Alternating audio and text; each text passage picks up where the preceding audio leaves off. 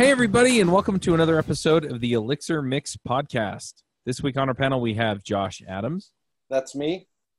Mark Ericksen. Hey, friends. I'm Charles Max Wood from J- devchat.tv. And this week, we're talking to Chris Keathley. Chris, do you want to say hi? Hey, how's it going? It's going well. It's been a few months. Do you want to just uh, fill everybody in on what you've been working on lately? Yeah, totally. So, um, for work things, I am a senior engineer at Bleacher Report.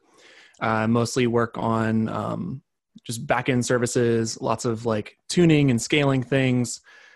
Um, I do a fair amount of like Kafka work, um, which is which is kind of fun. Presents a whole different set of challenges.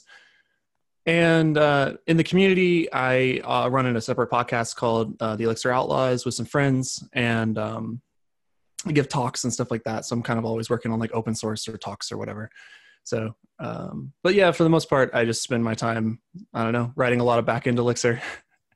This episode is sponsored by Sentry.io. Recently, I came across a great tool for tracking and monitoring problems in my apps. Then I asked them if they wanted to sponsor the show and allow me to share my experience with you. Sentry provides a terrific interface for keeping track of what's going on with my app. It also tracks releases so I can tell if what I deployed makes things better or worse. They give full stack traces and as much information as possible about the situation when the error occurred to help you track down the errors. Plus, one thing I love, you can customize the context provided by Sentry. So, if you're looking for specific information about the request, you can provide it.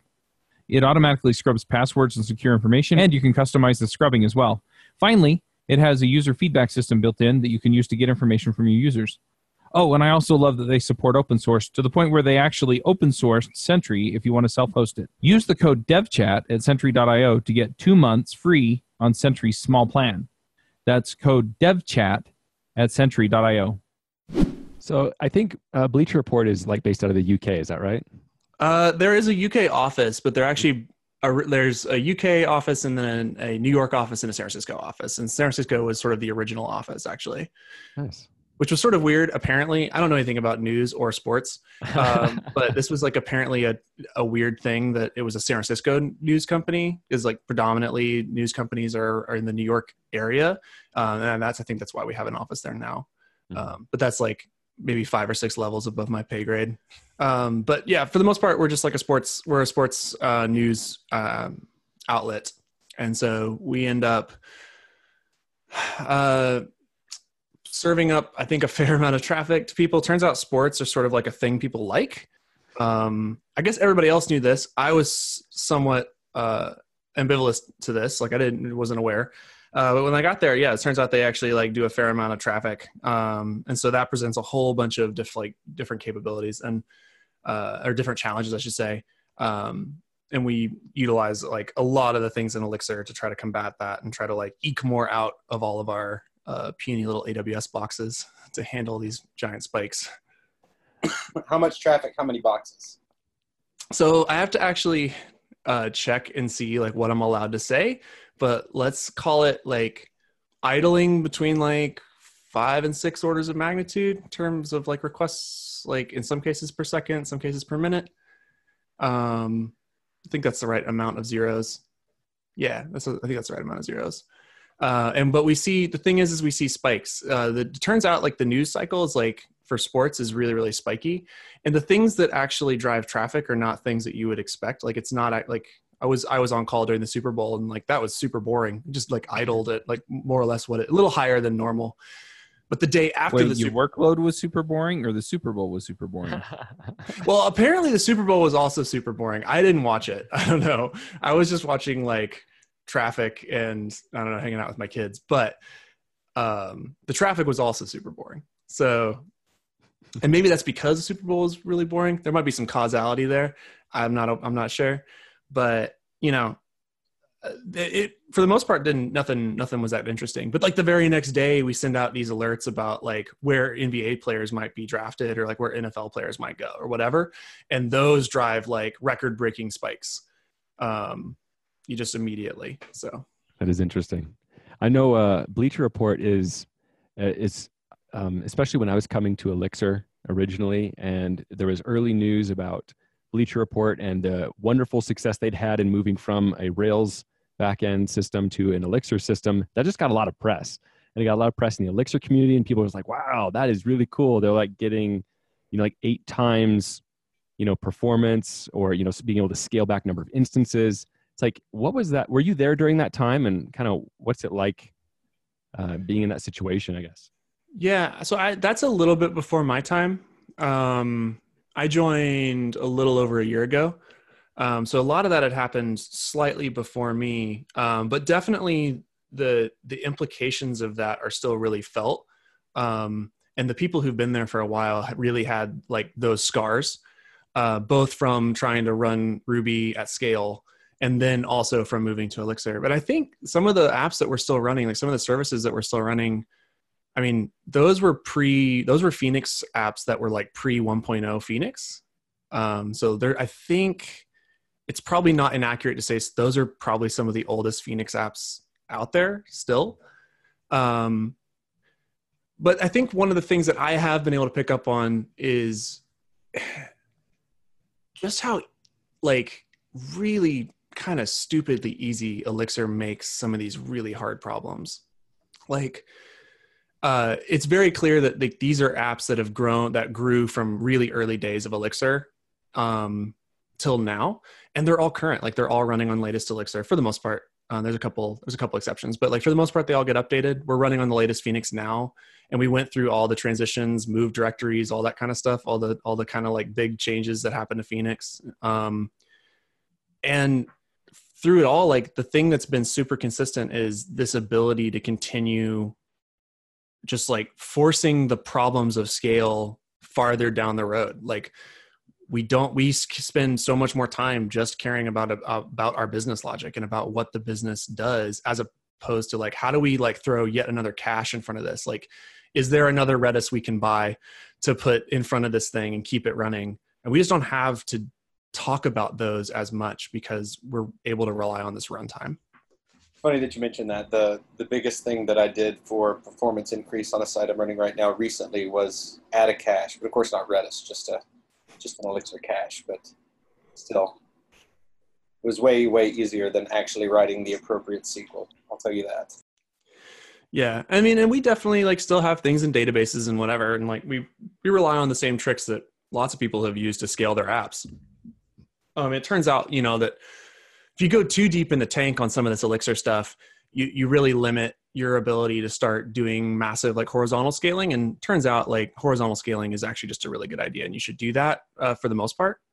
But you know when you need to eke out a some you know the, the next tier of performance elixir just has these tools ready for you. And erlang i mean i guess i should say just has these tools ready for you. You can start pulling in.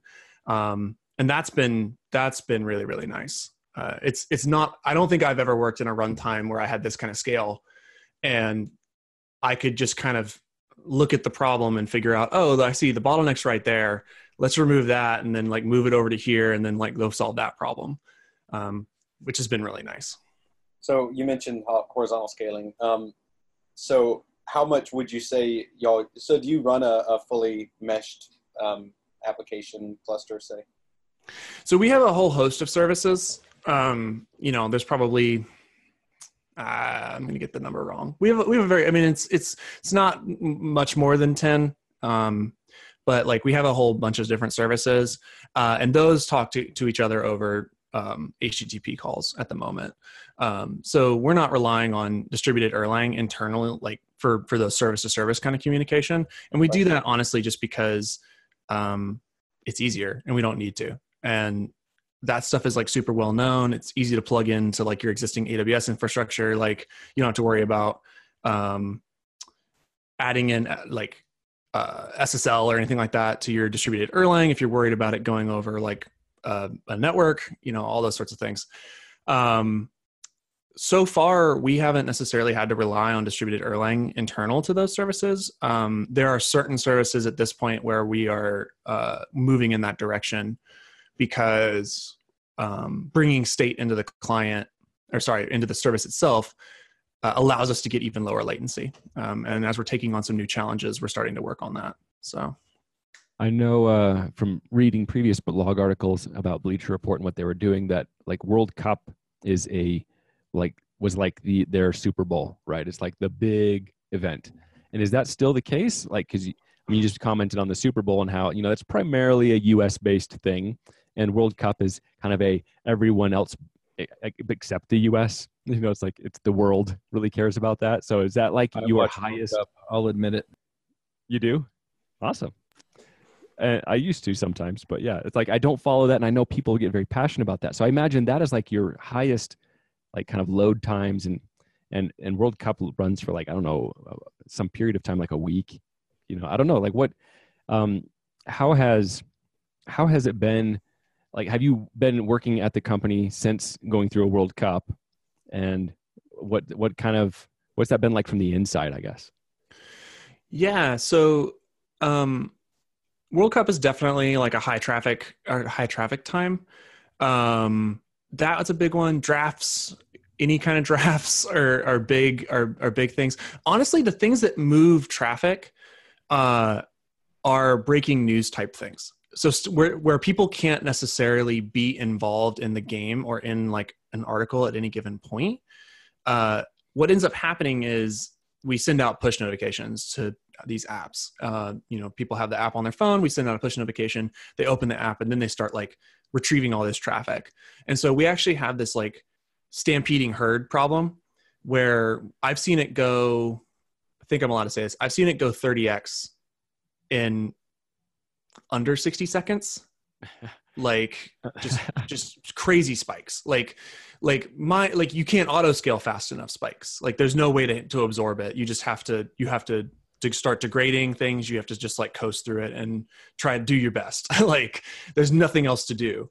Um so you know uh, i would say it's it's honestly the the spikes for things tend to be around uh larger events but it's always like the thing you least expect. It's like some alert goes out uh, and a lot of us are nerds so we see the alerts that are that might be big or whatever. We look at them and we're like i don't know if that's going to cause anybody to look at the app or not.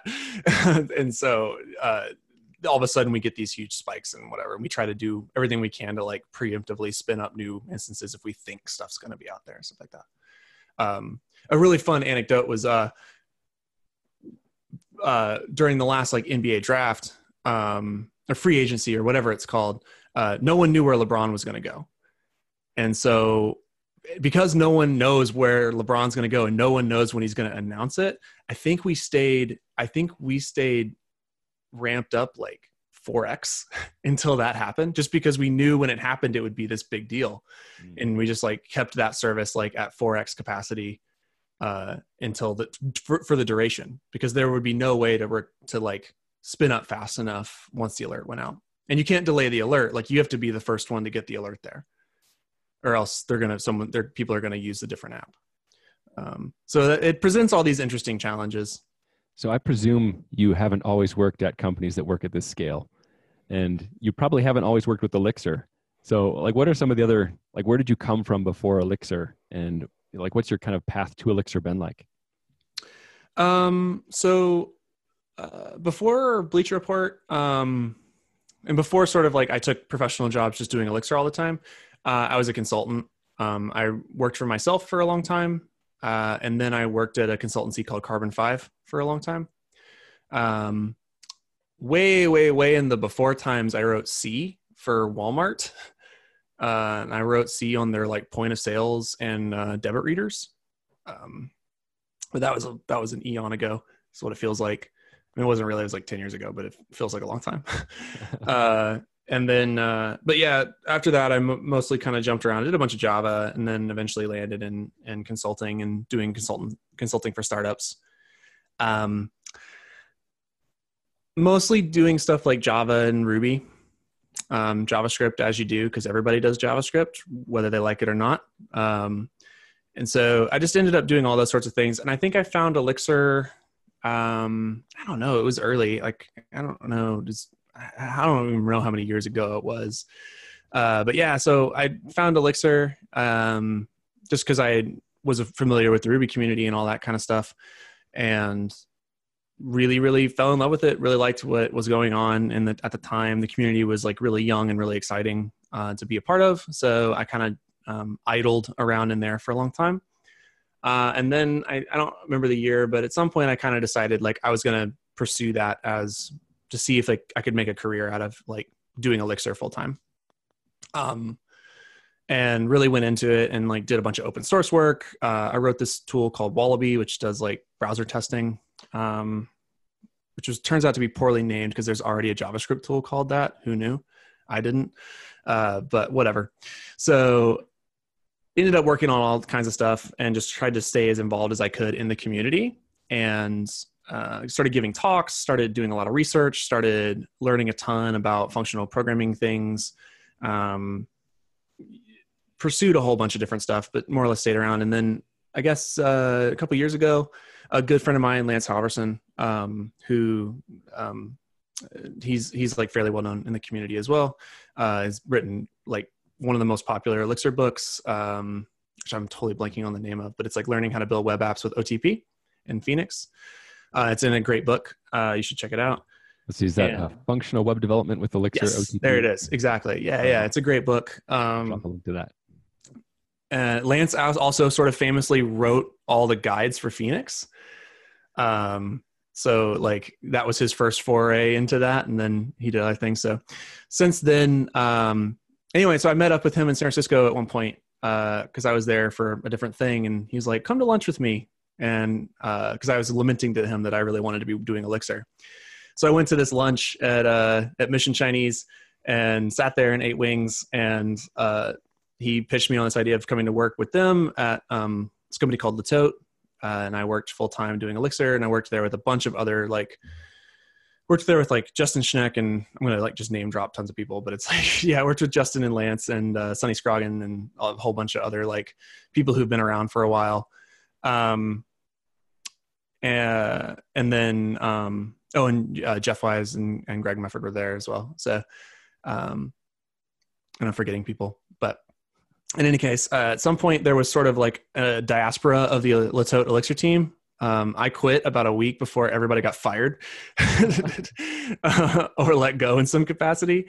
Um, and so, uh, and then yeah, I joined. I just kind of reached out to to my friend uh, Ben Marx, who has been at Bleacher Report since like their since since Elixir was at Bleacher Report.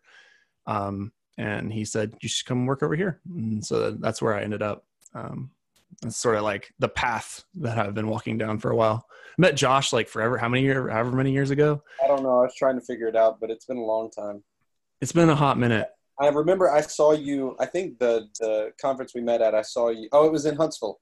Uh, was, yeah. You talk about um, just programming. I don't even remember what the talk was. It was awesome.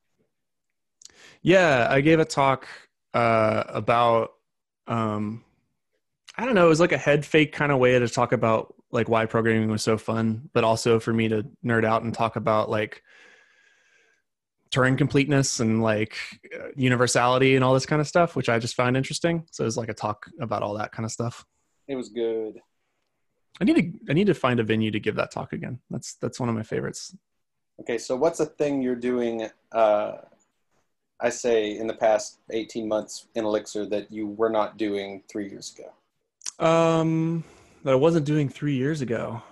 Oh man, so many things. Uh, we'll get the obvious out of the way because um, I keep I bring it up as much as I can. But uh, I think one of the big things that um, I'm a big champion of, and I keep talking about, uh, and I'll keep I'll continue talking about it until it's commonplace across the community, is property based testing. Um, so I, I'm a, I'm a firm believer in that. Uh, I talk a lot about that kind of stuff, uh, and I've been doing that for a while. Um, you know, I guess about three years ago, maybe a little bit before, uh, was really when I got deep into distributed systems. Um, and so I've been kind of like continuing to do that, continuing to build that knowledge base, continuing to build um, tooling around that, and you know, uh, start start putting those things out into practice uh, and in production. Um, so those are big things. Those are like the big changes. I mean, I think the biggest change is like now I only write Elixir, and I haven't written anything that approximates a UI in like over a year, and that's a very weird place to be. That's a very weird. It changes your frame of reference a lot when you're at least an API call away from a UI. I agree. That is interesting. That's that's kind of where I found myself too. Uh, just kind of like you know, almost exclusively working with the back end, and not because of you know I, I enjoy full stack development. I kind of consider myself a full stack developer and yet i haven't really touched the front end for like over a year. Uh, you know other than personal projects you know where i'm dealing with maybe you know like right now i'm playing with flutter and doing mobile development talking to a graph ql you know backed you know absinthe elixir server.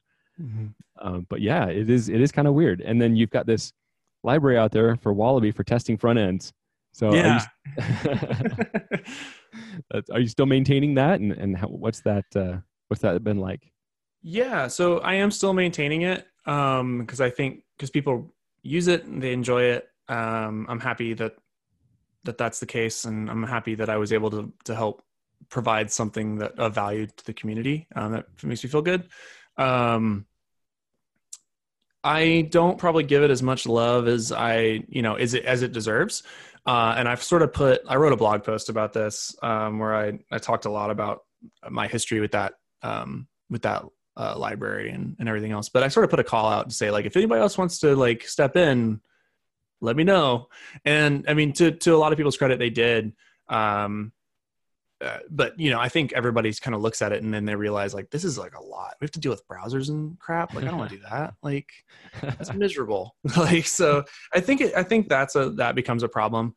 Um, and, and it's just hard. It's like the problem domain is hard in the way that building anything for the browser is hard. I mean, it's it's like that's a real challenge, um, for any number of reasons. You know, uh, just compatibility reasons, uh, just it, limitations of the browser, limitations of what the browsers give you, limitations of all kinds of things. So, you know, we end up uh, it, it's a it's a it's a tall thing to to ask somebody to come in and like own this this library that you know needs to interact with a bunch of different stuff and do it all consistently.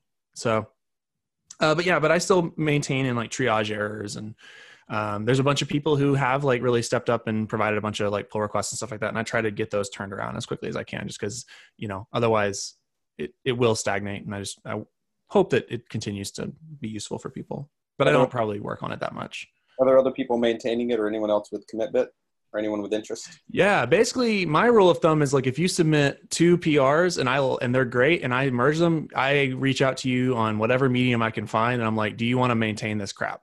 And then so like a bunch of people that's basically how i've g- gained all the other uh maintainers.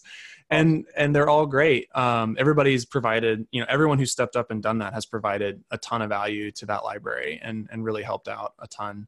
Um and so um that's probably what i'll continue to do until somebody until somebody like you know like sticks the landing and is like i'm gonna do this forever now uh at which point they can remove me and it'll be fine like it's it's it's all good And it looks like it's just a uh, wrapper over Phantom JS. Is that correct? Uh, no, I mean, yeah, that was like, that's like a mistake. That was like a, a you know, I mean, talk about like skating where the puck went. You know what I mean? Like, it, this was, I mean, to be fair, we when we made that decision early on, it was like that was Phantom was sort of still not. I won't say best in class because I don't. I mean, I don't know. I don't want to disparage the work of like that Phantom team because they they did a ton of work on that and like what they were attempting to do was basically an intractable problem and they somehow found traction doing it. So good on them. Uh, at the time, you know, Phantom was like still the best way to run um, a headless browser. Uh, Phantom had a bunch of limitations that we then worked around. Because the other big thing is that Wallaby supports concurrent tests. So if you're using Phoenix and you're using Ecto, it'll run everything concurrently. And also, side note, and if you're using Postgres, because uh, which you should be. Um, because none of the other database drivers I think support Sandbox very well. last I checked. So uh, we we used Phantom for a variety of reasons, and then like we never. I started working on. I mean, it, it supports Chrome driver and it supports Selenium and it supports all that stuff, but uh, the outward appearance is that we still support Phantom, which I think is an immediate turnoff for people because they look at it and assume that it's out of date. Which I mean, using Phantom is a little bit out of date from what I can tell. Um, so it's something we should go back and and correct, but I haven't made the I haven't done that yet. But it like fully supports Chrome driver, like headless Chrome driver and all that kind of stuff. So we should just be using that as the default, but time and effort. Actually, one time I needed a I needed a little feature in Wallaby, and I mentioned it to Chris, and he helped me add it. Just a little way to interact with the cookie store, I think. Mm-hmm. Yeah, I remember that. Yeah, that's super pleasant when there's a library, and then it's very easy to get the thing that it doesn't quite have. So, Chris, change of topic. I am curious. You, you've been in the Elixir community for a long time. You have a podcast. You talk. You present. Like, what what is it exciting for you right now in the Elixir community, and where you think things could be going? It's a really good question. Um, it's a question that like I ask myself a lot these days. Like, what is the thing that's still exciting to me? And I think the thing that I continue to to be really compelled by and really excited by is all the things that we get access to when we use these tools. Like it goes back to the scaling thing. Like I've never worked on anything on any other runtime that had this these sorts of capabilities that could like get you this far, uh, build things that were this fault tolerant, all that stuff. And so the and that's the thing that got me excited in the first place. Like that was the thing beyond any of the other trappings about like you know macros or the the syntax or these data structures or whatever that was the thing that got me super super excited about elixir and that's the thing that still keeps me in this community like um i, I don't know like i don't want to build services or build systems and anything else right now because this is the thing i i can make work with like super limited effort and i'm not going to spend a bunch of nonsense time trying to like solve what should be solved problems. Like, I mean, Erlang is like fascinatingly ahead of its time. And it's sort of only in the last like five years that we're really like, that the world kind of caught up. Um, you know, I mean, I don't think I get as excited as other people about some of the more recent things in Elixir, which is fine. Uh, it's just like not my taste. Like, I don't care about I, you know, I talk about this a lot, but I like famously don't care about formatting. I don't care about like linting. I don't care about any of that junk. Like, and I think part of that is like curmudgeonliness, and part of it is just because I don't know. Like, I went through too many iterations of what was considered to be best practice and style in Elixir, and I've sort of settled on my own, and I don't really need anybody to tell me what's right or wrong anymore. Um, but yeah, but I don't know. It's like just this runtime in the community and you know, the the leadership and like all that kind of stuff. I think it's like going in a really good direction. It's stuff I'm really really excited about. Um, I'm really interested in um, seeing where deployment ends up. As much as I'm not really involved in that conversation at all, I'm really really interested to see where deployment ends up because I think that's like a pretty that's like a pretty large sticking point right now um, when you compare and contrast elixir with a lot of the other things that are out there because you either have like ruby or in, in javascript which don't have a package at all it's just you know throw some source up there and then like let it let it rip um, and throw throw undefined errors or whatever it is like you know what i mean? Like just throw some source code on a box and run it. Uh, or you have these like you have these languages that give you increased scalability but they require building artifacts. So you get like java scala um, or you know rust and go. Like you need to build binaries for these things. And so the deployment story there is like pretty pretty built in because you like build a binary you throw it on the box and then you run that. So i think um, when we do like a compare and contrast um, elixir has like multi steps to get you there. And that um, isn't a problem for me and isn't a problem you know a lot of people who are in this community probably don't feel like it's a problem for them either really because they found ways to work around it. But i think from like a marketing perspective it's like a it's a it's a it's a bit of a, a miss. And but those things are getting into the language so it's like that's really exciting. Yeah i have kind of my standard docker file that i gradually change or bring it and modify to make it debian because something dependency something i don't know.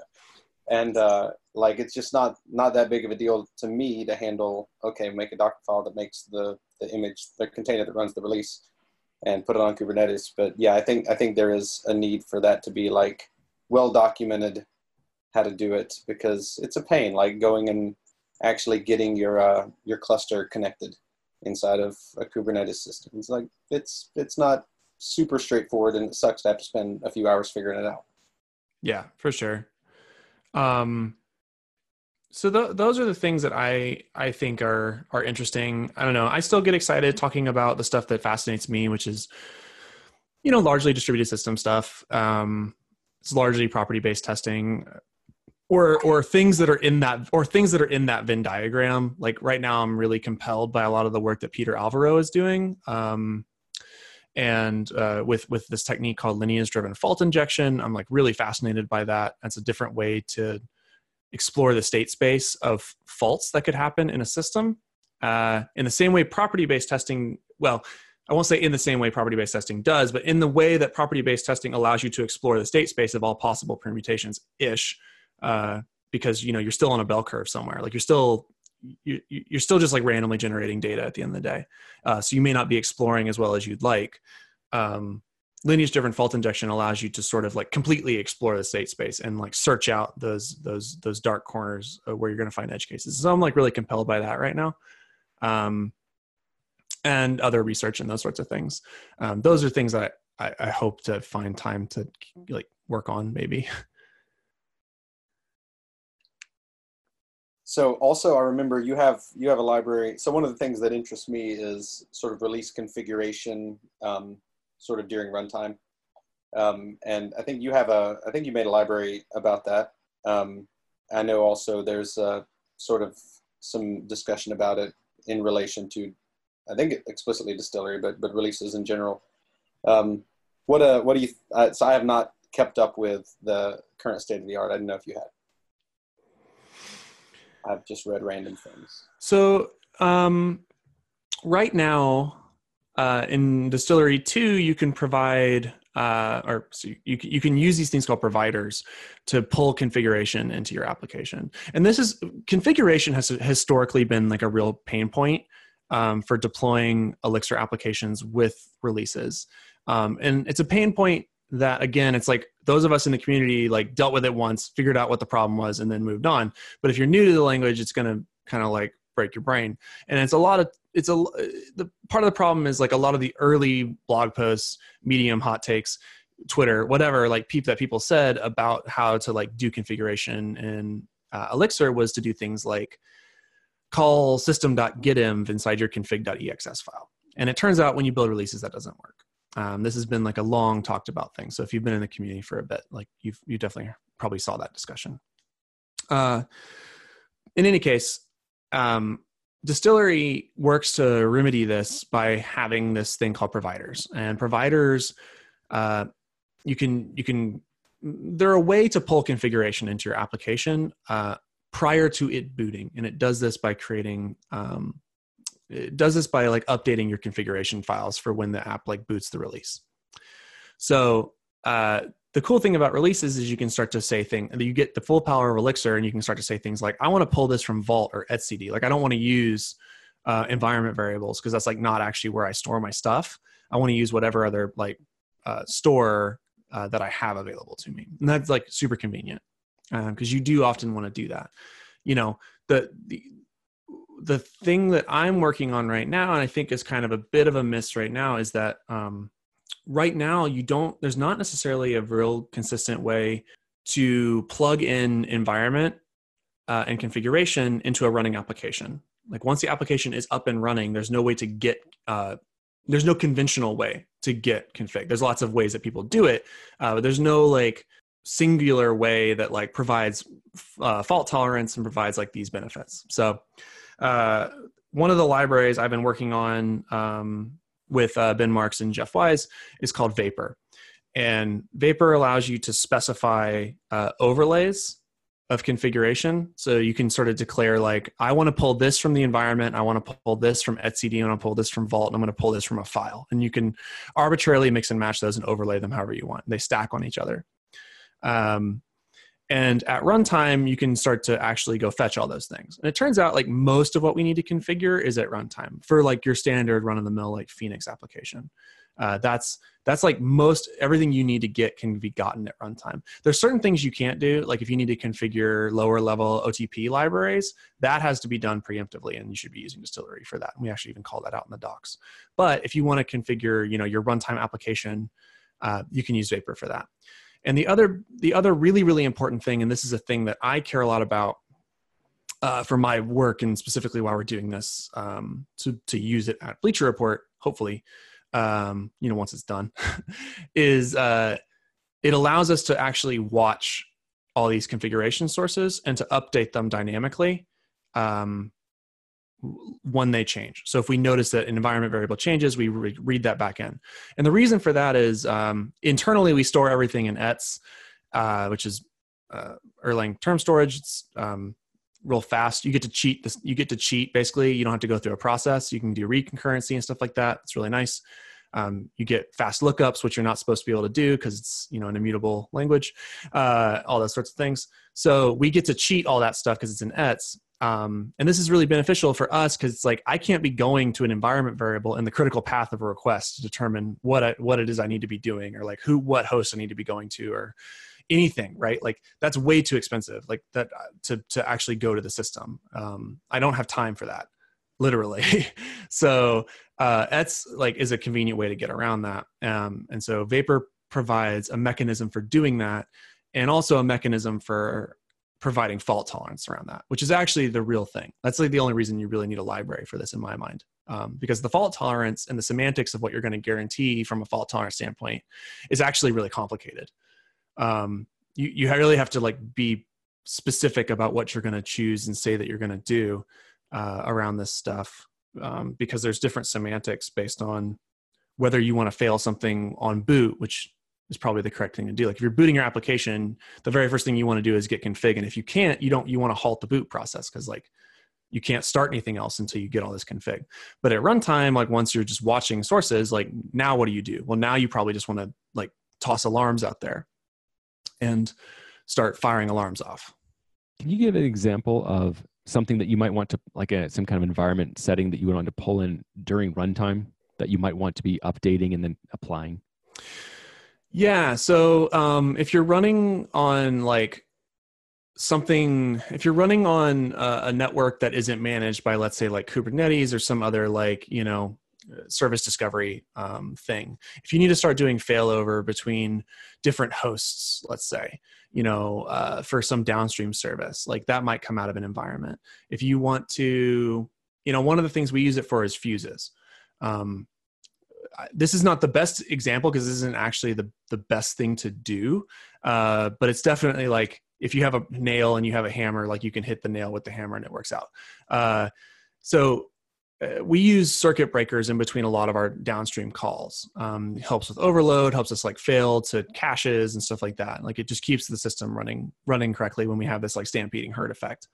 So one of the things we'll often do is tweak the amount of errors that we can see within a time window and also tweak the time window itself uh, in order to like tune those things. And we do that on the fly based on like environment variables and those sorts of things. So when we see a change, we can like re up, we can update the circuits or whatever we need to do uh, to tweak those values. That's not the smartest way to do it. Like the smart way to do it is to do like equivalent to like how TCP works and do um, additive increase, multiplicative decrease to like tune those values uh, or something smarter like that. Um, but uh, if, if again like you just if you don't have the time to build all that and you need to you know build something like this that's a good way to do it. So that, that would be like an example. Same thing if like if your database needs to like change hosts if you need to cut over to a new database you can do this on the fly now. Um, these are things that probably a lot of people don't necessarily have to do but i have to do them.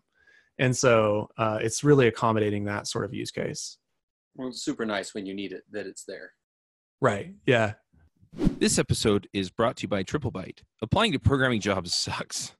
You have to put the right keywords in your resume, you spend hours and hours on the phone screens and take home projects, and that's assuming the company even responds to your application.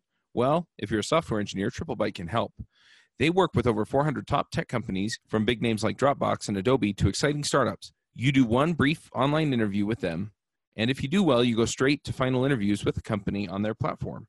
It's like the Common App for software developers. TripleByte does not look at your resume or where you went to school. All they care about is if you can code. I've helped dozens of software developers with various credentials get jobs, and this looks like a terrific way for you to get in and get interviewed and get a job without a lot of the hassle and overhead. You can go check them out at triplebyte.com slash elixir. That's triplebyte.com, byte as in eight bits. As a special offer for listeners of this show, if you take a job through TripleByte, they'll offer you a $1,000 signing bonus. So one of the things you said there that just kind of made me chuckle is like, you know, these are, this is not the things that most people have to do, but I have to do this, right? the problem you have to deal with, and and I think it, I think it's funny, you know, because like one of the you've also talked about Elixir and uh, being able to scale with the the Erlang Beam and the the, the VM that we have.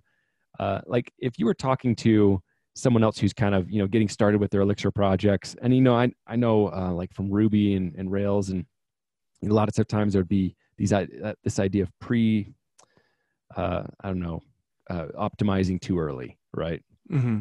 Like where you're just you're you're thinking like, oh well, if I'm going to be like Twitter and I have to work at this scale, you know, then I, I got to start building my app this way. It's like, well, sorry, but your blog is never really going to be at Twitter scale, right? So, right. like, what, what kind of like I don't know, just thinking about everything you've said about Elixir and like, how, what would you kind of advice you would give to you know small to medium sized companies who have Elixir or are, are thinking about bringing Elixir in, and they're thinking about like, wow, you know, we might really have to worry about scale. You know what what kind of advice would you give them? Um one of the things that i continue to find really striking and i you know obviously this is uh, with a whole handful of salt because i've been doing this for a hot minute now um but i think it's i think it's accurate from from new people as well as like you don't take like a huge productivity hit coming to Elixir. Like you can just get in there and there's good libraries to like, you know, spin stuff out and try things and start building. And you really only have to learn like a handful of constructs, really the syntax and pattern matching in order to build something new. And you know i often advise people this is you know heresy these days right? But i often advise people like especially coming from ruby or rails that tends to be you know most of the boats coming over are from like the like ruby and rails. Uh, and i tell people getting off those boats like just build your build your rails app like take phoenix and build a rails app and it's fine. And you're gonna like just go down that path. Like you don't need to like go hard into OTP. You don't need to only use plug and build it up from first principles. Like just build a build a Rails app, but use it in but do it in Phoenix. And that's going to teach you a whole bunch of stuff and you're going to end up with a product that like works and you'll be able to fix it later on. Like uh, you know, one of the things that continues to strike me is how I don't know. I don't know if this is a Bleacher Report thing or I don't know if it's an Elixir thing or some combination of, but all the Elixir apps I've been working in, I mean, maybe this is just like blessed company. I don't know. Uh, I don't think I'm some grand wizard of, of, programming, but like most of the Elixir apps I've worked on tend to be really easy to move around in. It's just modules and functions. You just like take a module and you call a function with some data and like stuff just works. And so you don't pay the price of all this coupling that you get in a lot of other languages. Um, and so, you know, I think if you start off and you just build like a Phoenix app, like you're going to be in such a good place. At this point, like what library are you truly missing that, that, you know, and that really, really made a difference for you? And some people get, some people really love their gems, I guess, and there's a lot of them, but I don't know, like that's a really good place to be. And when you're done with that, you're going to have learned a little bit and then you're going to have OTP there. And so now when you want to make this thing really, really fault tolerant, um, which is actually arguably more important than scaling right? That's actually the key of scaling is fault tolerance right? It's not actually being able to like people talk a lot about you know oh well java's faster for cpu and it's like yeah but it doesn't matter. Like who cares? Like because the point isn't that it's faster raw computationally. The point is that it's more fault tolerant. And at scale all, everything is faults. Like you know all you get is faults. So really all you're handling at that point is faults. Your cpu didn't buy you anything uh, unless you're running some of those stupid TechEmpower benchmarks. So like that's my benefit, and that's that's my sales pitch is like you don't have to relearn the way you don't have to change a huge amount of what you do. You have to learn pattern matching, which is going to be awesome. And you're once you learn it, you're not going to want anything else. You're going to learn immutable data, and again, once you have it, you're never going to want anything else because the fun thing about immutable data is that it changes everything. Uh, and you know, at the end of the day, like you're just going to be in this such a better place uh going forward like I would pitch this to San Francisco companies because at the end of the day, like San Francisco, uh, still to this day is like the you know they, they don't get money anymore for startups. Like they're very very li- like limited amounts of money, and so everybody just like windmill slams Rails because that's like it's a commodity. It's a commodity at this point. Like literally, Rails development is commoditized. It's super cheap. You can pay anybody to build a Rails app and go for it. And at the end of the day, you'll rewrite it if you ever achieve success. And that's that's fine. Like that's a way to build a business. Um i'm i'm not knocking that. But you know my sales pitch is like what if you just didn't do that part? What if you didn't do the part where you rewrote anything and you just built it in this language that you didn't have to do that? And that to me is like really what's exciting about it and why it's useful even at like low low scales. Yeah, I, will say I definitely don't feel anything like a um, productivity hit in Elixir. I feel I feel the opposite, but I'm sure when I started there was some kind of hit. yeah it's hard to look back on those years now right? It's like hard to look back however many it was. Like it's it's how many years has it been? Like five six years? I don't even know. Like four or five years? I don't whatever. It's hard to look back on that and be like well obvious i mean i was more productive then too like you know that's like an unknowable thing and also productivity is like a bad metric. It's like a marketing metric. It doesn't mean anything because it's an unknowable thing. It's like paying for somebody to go to you know management training. You don't know if it worked or not. Like I, I know that I am happier and I build better things now than I did then, and maybe that would have been true also. you hold the elixir in your hand and you're like does this bring me joy? Yeah, I will add to this because I'm I, I'm still playing with Elixir. Um, I mean, I spend most of my time doing podcast management stuff, right? So most of my development stuff is in Rails, and yeah, there are some things that I've kind of had to feel my way way around. But yeah, what you you saying basically build a Rails app in Phoenix? I mean that that's more or less what I did, right? I would I just bolted the handful of things in that made the code run mm-hmm. as I went. And yeah, I mean, it wasn't too far off the mark for me. And at the same time, um, I've talked to a number of people who, you know, they, they may even like Rails and Ruby better than Phoenix and Elixir, but there's some trade off for them that makes it wildly pay off to be in Elixir.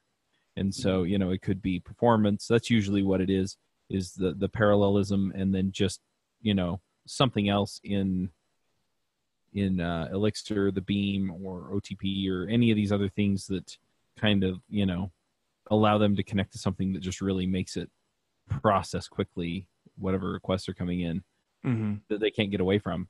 And so it, it's interesting to talk to people and see where they're at. And it's like, yeah, you know, if it's a generic app, I go with Rails, and if it's a performance app, then I go with Elixir Mm-hmm.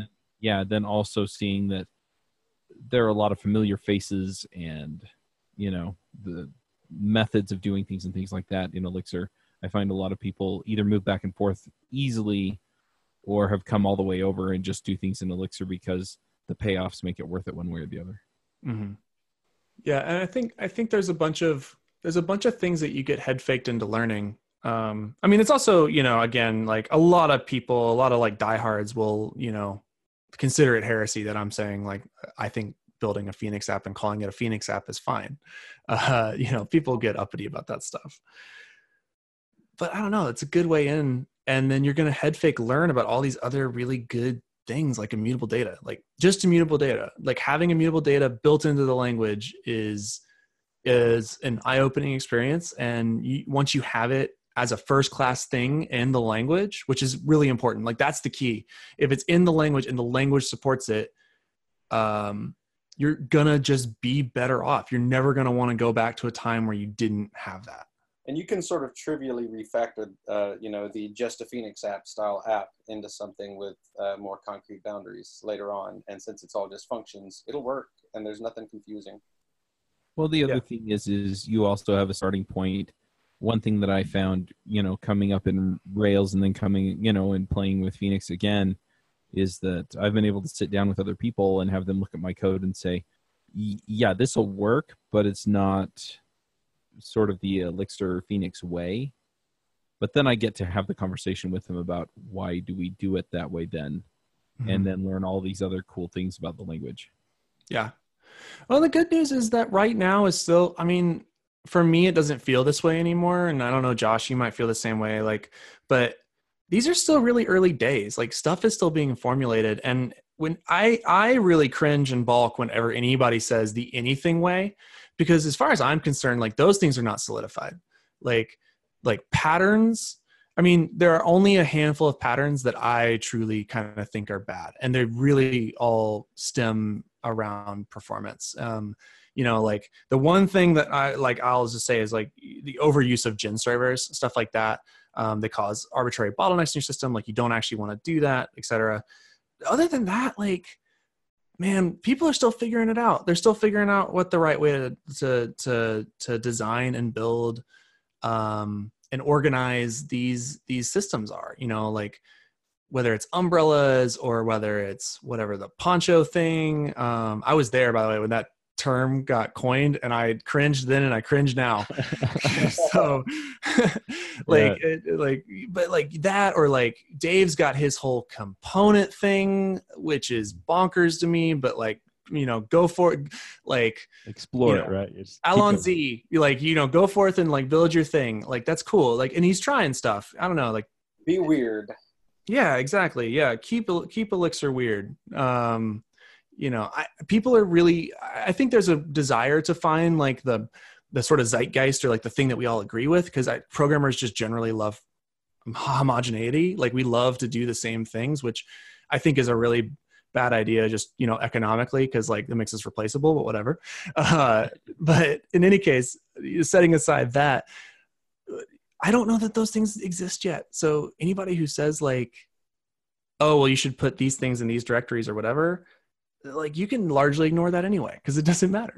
yeah, I, I started to get turned off by the uh, the omakase Ruby slash well Rails uh, thing, um, and I would hate to like you could still use Rails without all these pieces, but honestly, like there's this ossification that means that most Rails apps look like that, and I would I would hate it if most Phoenix apps look the same long term, really. Yeah, for for sure. And, and definitely like it's always good to get you know ex- experienced people to look over your stuff and say like oh you might have a problem here you know like oh you're using a lot of timers. This can cause problems in scheduler whatever. Like you know there's there's, there's those sorts of things and those are all great. Um, but i don't know like i hope my my hope is that we continue to try to push what people uh, think is normal and what people you know what people are bringing to the table. It's one of the reasons i talked for forever about property based testing. And lately i've sort of like taken uh take like i feel like the community like picked up on it. Like like people got excited about it. And so it's like oh sweet. Like i can move on to the next endeavor now um and find the next thing to like go champion. Like not to, not to like sorry that comes across like i i single-handedly like you know taught the community this this technique which is not true. Uh, but you know i I, still, I still want you out there taste making though Right. Well, but like, but you know, I mean, the community picked up on it. Like, the community is excited about property-based testing, and regardless of the libraries that they're using or whatever, it's like, you know, they're they're really excited about it, or at least like interested in it, and that's awesome. Like, that's a, you know, that's moving the community forward in a way that is different than other. I mean, any other programming language that I've worked in in a while, like no other language or runtime I've been in has cared at all about something like generative testing and and here we are with like some of the literally i mean it, it is not overstating it to say some of the best tools for generative testing in the industry across any language. And they're just in our backyard like ready for us to use. So we ought to be taking advantage of that.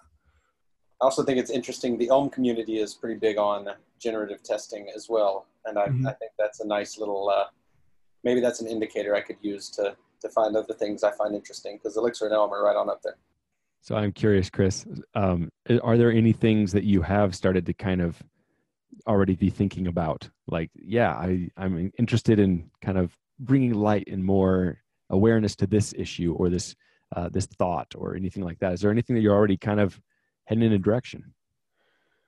Um, so I think there's two things. Um, one is I really want to, um, I really want to help uh, kind of with distributed system stuff um, and like the the education around distributed systems for the Elixir community. Um, because I think the the resources that are out there are still they're largely locked up in people's heads not because not for any fault of anybody or you know but it's like a lot of that knowledge is built around expertise and built around doing it and so a lot of like the hard won experience the stuff that really helps you build these things in production is really locked up in people's heads right now.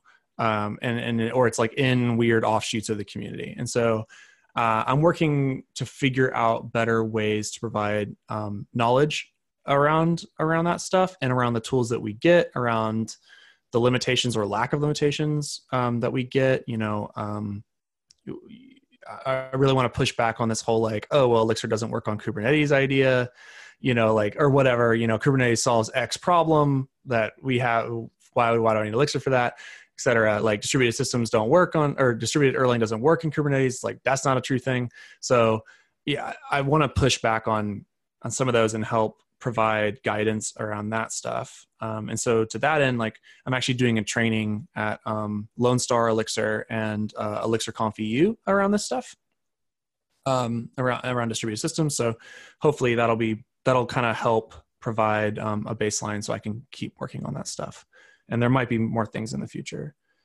Um, so that's that's one thing for sure. Uh, and I want to, and I also, as part of that, want to show off a couple of these new techniques, like specifically all of Peter Alvaro's stuff with LDFI, uh, lineage-driven fault injection, because I think it's brilliant, and I think it's absolutely, um, well, I think it's it's a worth pursuing. It's it the promise is there. Um, the other big thing that I really want to pursue personally, uh, and I've been toying with these ideas uh, along with just like some of my random projects that I need to build for work, um, namely a, a, different HTTP library um, based on XHTTP, which if anyone wants to talk about that, hit me up. Uh, besides that, the big things that I really want to pursue uh, and kind of champion in the community next are um, uh, based around these this idea of contract systems, um, and this is in sort of contrast to type systems. Um, I have gone in and out of like the type system thing. I did Haskell for a really long time. Like I get it. I get why people like it. Um, but for me and for the types of things that I end up working on, uh, types don't buy me enough. Like they don't really buy me almost anything for the kinds of things that I need to do. Other like they solve like trivial problems and they don't solve any of the stuff that I need to solve like on a daily basis. Uh, not because like I'm a genius programmer, but just it turns out that most of my problems are at a higher level of abstraction than you know. Is this a string or is it an integer or whatever? And like we'll set aside dependent types for just a second and session types for just a second um, because you know those are those are still research projects. Uh, and so I'm really compelled by this idea of like contract systems and about doing more things at runtime and taking bigger advantage of the language itself, the runtime that we have. And so um, we've actually started, uh, I haven't released it yet. I'm hoping to be able to release it. I am giving a talk on it um, uh, at some point this year. Uh, but we actually internally, um, for all the Kafka stuff that we do, we actually built our own serialization um, and contract system to go around the data uh, processing that we do. And so all the data that we pump through Kafka gets tagged with these contracts um, and there in the the benefit of that is that we can actually say like interesting things about the data like we can actually start to say more interesting stuff than this is a string. Eh, we can actually start to say like this is a string and it's an email and if it's not an email it's a number that's greater than 32 like but only if this other key is this. Like we can start to like build those sort of interesting predicates which are like much more compelling. And the next level of that is to be able to do that across functions. So you can actually say like the precondition for this function is that all these in- integers must be I need I'm going to take a list of integers and they all need to be less than 255. And the output is going to be a string that starts with a hash because I'm building an RGB to hex converter. And like that's where you can actually start to get real power. And then you you know tie that back into the property based testing thing, and then you get something that's really really arbitrarily powerful. Um, so I, I'm very interested in sort of trying to push people away from thinking about types in elixir because i one don't think that's a winning solution i just don't think that's like a good long-term solution given the runtime that we're on and i don't think they're powerful enough like i don't think they're useful enough for the kinds of work that we want to be doing in, in erlang and elixir Uh, so I'm really interested to try to maybe pursue this idea and like push that agenda a little bit. Mm, Well, that sounds very interesting. I look forward to seeing kind of where you go with that. Yeah, it's nascent at the moment, but I mean, it's and we're and I'm standing slash stepping on the face of a bunch of giants like who've also gone before me and all this kind of stuff. But like, that's that's the stuff that really motivates me because you know, um, like at the end of the day, like I don't care if, if it's an integer or a string. What I care about is these two pieces of data commute. Like I care that commutativity is a thing, and when you have a type system that can tell me if two things are commutative, like I'll sign up for that type system. But we're a long way from away from that type system, even with dependent types. So uh, you know, I, I'm much more interested in, in different ways of thinking about that problem. Very cool. Well, anything else that you want to bring up before we go to picks? Um, uh, no, I mean, I can do, should I like, I guess I could plug myself a little bit. We can cut, cut this out. but yeah, like, absolutely. Go ahead, uh, plug yourself. uh, no, I mean, so, plug your competitor podcast that we all love to hate or hate to love or something. like yeah, yeah. Well, you can edit this out if it, if it becomes, you know, controversial, if you, you know, need to like. No, it's all good. so yeah, so uh, I, I do a um, a weekly podcast um, with some friends of mine, uh, Amos and Anna. Um, we just kind of shuck and jive and talk about stuff, talk about Elixir, talk about things we're dealing with, um, talk about stuff going on in the community. Uh, and that's at elixiroutlaws.com if you're interested in that. And then, yeah, like I said, I'll be giving a training. I'll be doing some training and speaking this year. Um, we're doing the distributed systems training with uh, Ben Marx, also from Bleacher Report uh, at Lone Star Elixir and Elixir Conf EU. So if that's interesting, um, check it out. See, um, come on by and um, hopefully start um, helping out with that a little bit. Very cool. All right, well, let's get to the picks. We'll put links to all that stuff in the show notes, by the way, folks. Um, Josh, do you have some picks for us? I have two picks. My first pick is the axe. I believe the axe is a fantastic tool, and you should use it. you I'm mean the physical, like wood cutting axe, right? I do mean the physical wood cutting axe. I bought one Saturday and cut down a tree, and it felt great. Oh. I, I thought I thought you were gonna say that uh, you know you used it right before you roasted a goat. no, no, I thought you were going to talk about the adolescent body spray. No. No, I'm talking about I, I bought an axe and ground it on my bench grinder and then cut down a living thing with it. Um, that was fun. Uh, then I also, feel inadequate now. that's the goal. But seriously, it's a lot of fun. Uh, and then the other is shameless self promotion. Uh, we just launched a course on GraphQL that has an Elixir and a JavaScript or TypeScript backend that we write, and then uh, front ends in each of Elm, React Native, Flutter, and Vue. And uh, it's a lot of fun. And we just launched that at smoothterminal.com. So I would be honored if you would look at it.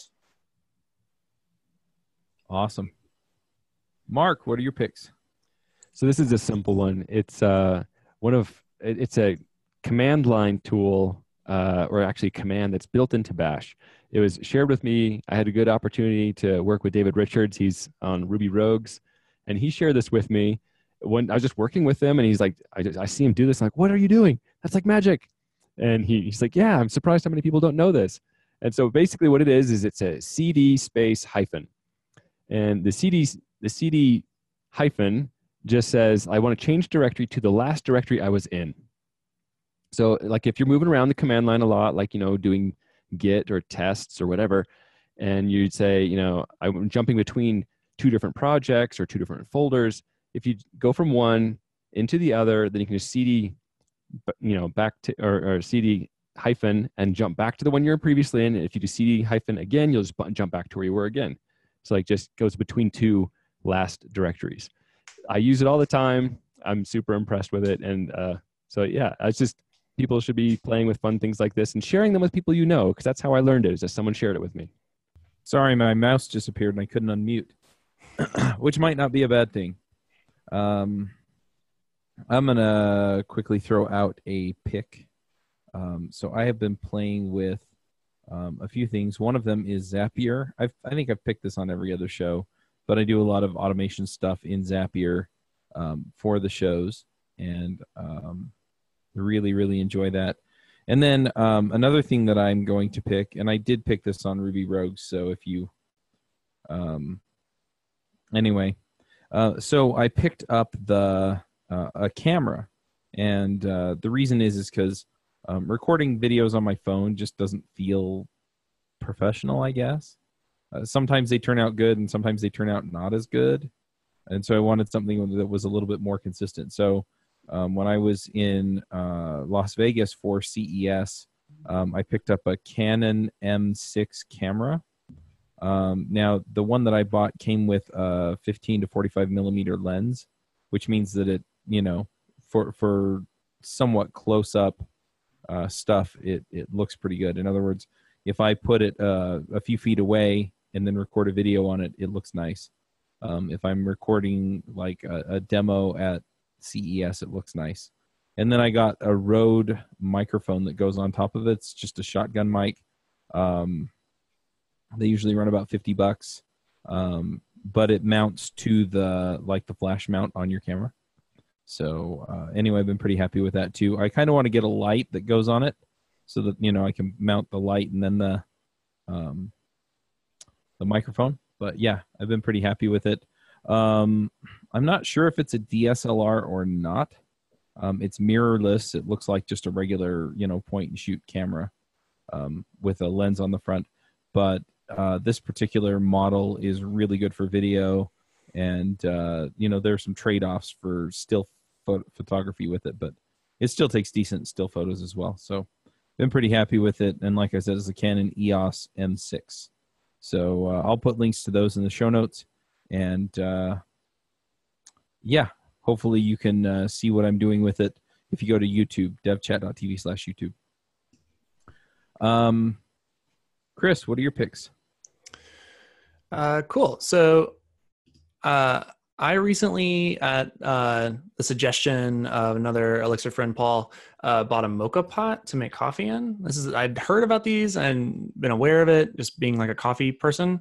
Uh, I picked one up, um, and it's great. It's really, really fantastic. Uh, I've really been enjoying using it, um, so that's been nice. Um, recently in order to sort of like unwind uh, occasionally i've been playing this new game i think that i mean it's not new to me it's probably like most people have probably heard of this uh, but i've been playing this game called uh, picross on my uh, switch and it's super fun also it's like a life lesson in the dangers of mutable state uh, when you get into it. Um, but it's really it's like Sudoku, but kind of harder uh, and more interesting. Uh, it's really really interesting. Um, took a takes a second to learn it, but once you figure it out, it's really fun to go through those puzzles. So it's like it's like eight dollars on uh, the Switch or whatever. Um, and then uh, one other thing that I'll throw out there uh, that I've been enjoying a lot as I've been getting back in, I guess like sub uh, sub pick is RSS still rocks, and I don't know why we ever stopped using it. And you should go back to it and quit all your other social media. Uh, it's a good way to live life.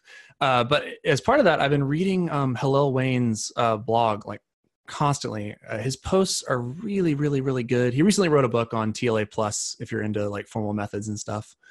And um, he's one of the few people who you know he he straddles this line between like clearly super super knowledgeable super deep super aware of a lot of like pretty complicated uh, cs stuff math stuff.